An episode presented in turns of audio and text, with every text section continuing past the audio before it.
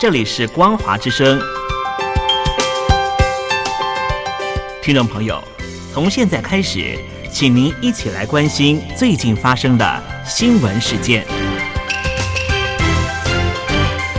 欢迎收听《光华随身听》。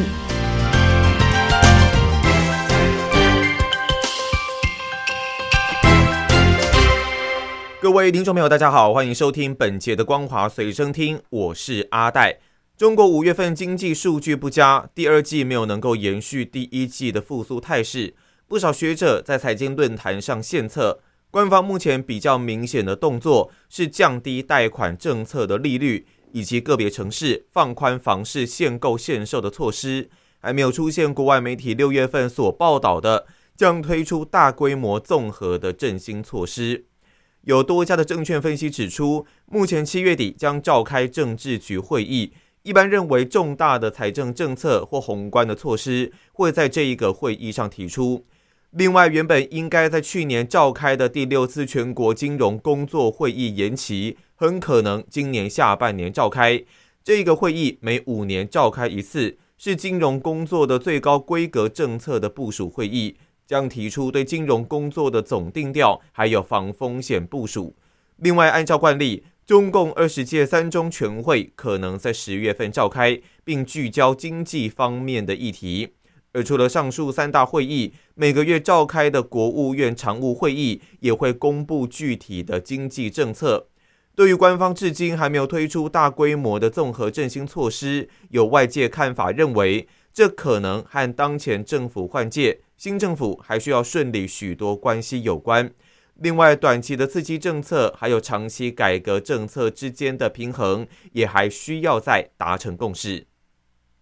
二零二三年世界经济论坛新领军者年会，也就是夏季达沃斯论坛，六月二十七日到二十九日期间在中国天津举行，有多名的智库专家讨论中国经济是否会强劲反弹时，表明并不是这么的乐观。中国国际经济交流中心副理事长兼国际货币基金副总裁朱明在这场论坛上指出，中国消费已经反弹，但却没有预期的大；房市也有反弹，不过也不是强劲反弹。朱明认为，目前中国房地产市场供需非常的不平衡，短时间内不会有系统性的风险。不过长期来看，中国经济必须进行结构性的改变，从房地产。贸易到制造业，中国必须要寻找长期的成长引擎。美国智库欧亚集团主席库普詹也提到，中国作为出口大国，发展离不开有利的国际环境。在全世界经贸近年来的不利局面，会对中国造成较为负面的影响。目前短期之内，除了中美关系之外，中国还面临借贷不足、消费信心不足、投资不足。政策透明度有待提高等问题。以中长期来说，有人口出生率下滑、高龄化、气候变迁和能源转型等系列的问题。中国媒体报道，中国手机大厂小米在印度正进行大规模的裁员。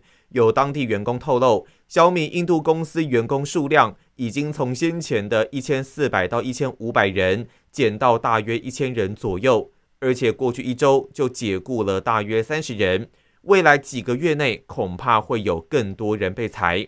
小米印度公司对此回应，公司会根据市场状况还有业务预测，做出员工数量的规划。除了根据所需要的要求来进行优化之外，公司还继续在需要的时间跟地点来招聘新的职位。报道形容，最近小米印度公司的日子并不好过。六月份上旬，小米被指控涉嫌假冒支付版权费、非法汇款给外国实体，而且向银行提供错误性的讯息，被认定为逃漏税，遭到印度执法局扣押的五百五十五点一二七亿印度卢比，大约新台币两百二十六亿元会被正式没收。对此，小米强调，公司支付这一类的版税是合法的商业行为。根据数据统计，二零二二年第四季。小米在印度的市占率为百分之二十四点八，排名第二，仅次于三星。去年全年，小米在印度的市占率为百分之二十一，依然高居第一，高于三星的百分之十八点一。但销售量却较往年下降百分之二十五。中国经济衰退导致资金外流，人民币对美元的汇率一路下跌。中国媒体报道，改革开放初期一度兴盛，近年来已经销声匿迹的外汇黄牛，最近在上海街头重现，以比较好的汇率招来想要到银行兑换外币的民众。在中国改革开放初期，特别是一九八零到九零年代，外汇黄牛是中国各城市常见的一群从业者。当时中国实施极为特殊的人民币以及外汇券双轨货币的制度，加上地下换汇需求很大，而且官方的汇率与黑市的汇率差距也非常大，外汇黄牛应运而生。直到专供境外人士使用的外汇券被取消、停用，以及官方严打违法换汇下，活跃一时的外汇黄牛才在九零年代末期到两千年代初期逐渐销声匿迹。对于人民币不断贬值，一家外资银行外汇市场的分析师认为，市场参与者没有必要过度担忧。如果持续走低，预计到七点三左右会有稳汇率的政策出现。而这名分析师的七点三出政策看法，也符合目前市场的普遍预期。香港版的国安法在六月三十日实施满三周年，旧金山侨团举办了座谈会。强调中共一国两制彻底破产。香港议会发起人袁公仪指出，港版国安法有如一颗原子弹，炸毁香港的价值信念。民运人士封从德也说，香港现在已经失去一切，当今没有香港问题，没有台湾问题，只有中国问题。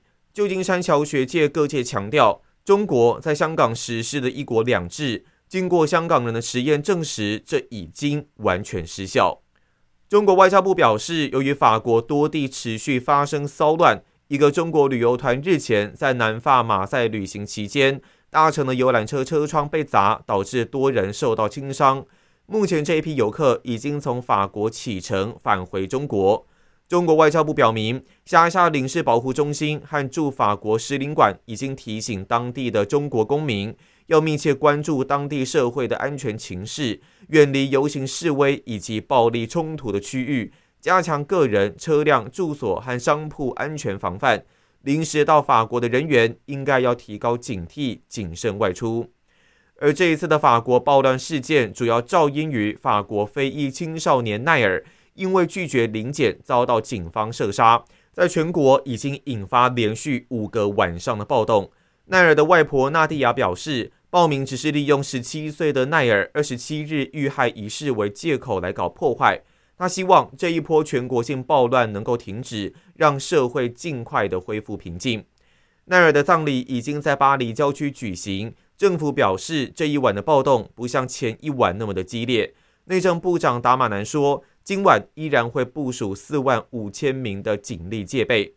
根据法国内政部的数据，七月一日的暴乱有七百一十九人因为暴动被捕，低于六月三十日晚间的一千三百一十一人和二十九日晚间的八百七十五人。